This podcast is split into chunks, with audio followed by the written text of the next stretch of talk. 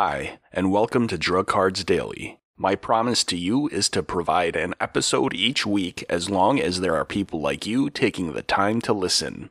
New episodes release every Monday at 7 a.m. Eastern or 6 a.m. Central, so please make sure to subscribe on your favorite listening platform. Drug Cards Daily is distributed on Spotify, Apple Podcasts, Google Podcasts, Overcasts, and many more, so please feel free to get caught up on all the previous episodes. Also, as my way to thank all of you, I've made all my drug card sheets available as a free download at drugcardsdaily.com. Thank you for taking the time to listen to Drug Cards Daily. Before we begin, just a quick sponsor break. Today's episode is Tiotropium, brand name Spiriva Handihaler and Spiriva Respimat.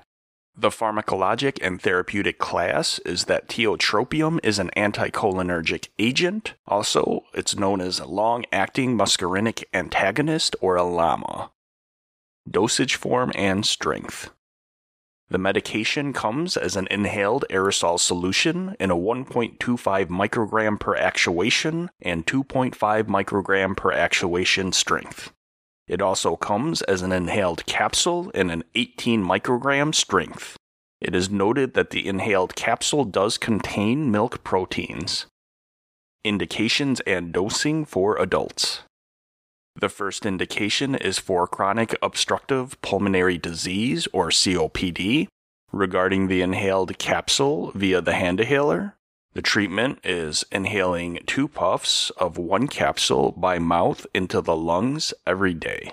There is a max of one capsule every 24 hours. Capsules use the Handihaler device only. Regarding the inhaled aerosol solution, inhale two puffs or 2.5 micrograms by mouth into the lungs every day. There is a maximum of 5 micrograms per day. The next indication for adults is asthma. Regarding the inhaled aerosol solution, the maintenance treatment is inhaling two puffs by mouth into the lungs every day. There is a maximum of two puffs per day, or 2.5 micrograms once daily. Max benefits are seen in up to four to eight weeks or earlier. It is recommended to use 5 micrograms per day in patients with poor response to inhaled corticosteroid or long acting beta agonists or adults with severe asthma. Indications and dosing in pediatrics. The main indication for pediatrics is asthma. Regarding the inhaled aerosol solution, the maintenance treatment is approved for 6 years of age and older. The dosing regimen is to inhale two puffs or 2.5 micrograms by mouth into the lungs every day. The max dose is 2.5 micrograms every day. Mechanism of action and pharmacology. Tiotropium exhibits reversible competitive inhibition of acetylcholine at type 3 muscarinic receptors in bronchial smooth muscle. The inhibition leads to bronchodilation.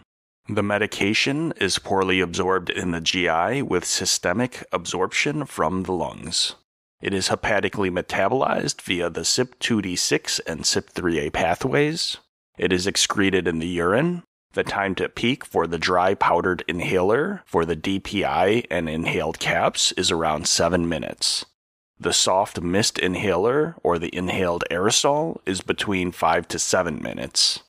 The half life elimination for the DPI and soft mist inhaler is around 25 hours in patients with COPD, and the soft mist inhaler for patients with asthma is around 44 hours.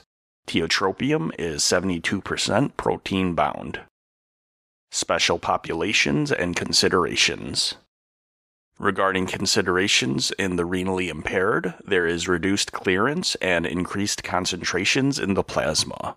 Regarding the elderly, there is reduced clearance for the medication. Some contraindications and cautions of note are in patients with acute bronchospasm, hypersensitivity to milk proteins, which are the inhaled caps, creatinine clearance less than 60, in patients with glaucoma and bladder neck obstruction. Regarding pregnancy, although the data is limited, the benefits appear to outweigh any of the risks. Uncontrolled asthma during pregnancy increases the risk of perinatal mortality, preeclampsia, low birth weights, and more. Regarding lactation, there is minimal drug excretion into the milk. Side effects Some common side effects are cough, xerostomia, headache, GERD, palpitations, dizziness, rash, and UTI. Some serious side effects are paradoxical bronchospasm and angle closure glaucoma. Drug interactions. The main consideration for drug interactions is anticholinergics. Some contraindicated drugs of caution are clozapine, amantadine, amitriptyline, aripiprazole, codeine, diphenhydramine, tramadol, and potassium citrate, chloride, and phosphate. Monitoring parameters. Signs and symptom of anticholinergic if patient has a creatinine clearance less than 60, FEV1, peak flow, and signs and symptoms of narrow angle glaucoma and urinary retention. Patient counseling information. Tiotropium is used to treat patients with COPD and asthma. It is not a quick relief inhaler, and it is not to be used to treat flare ups or shortness of breath.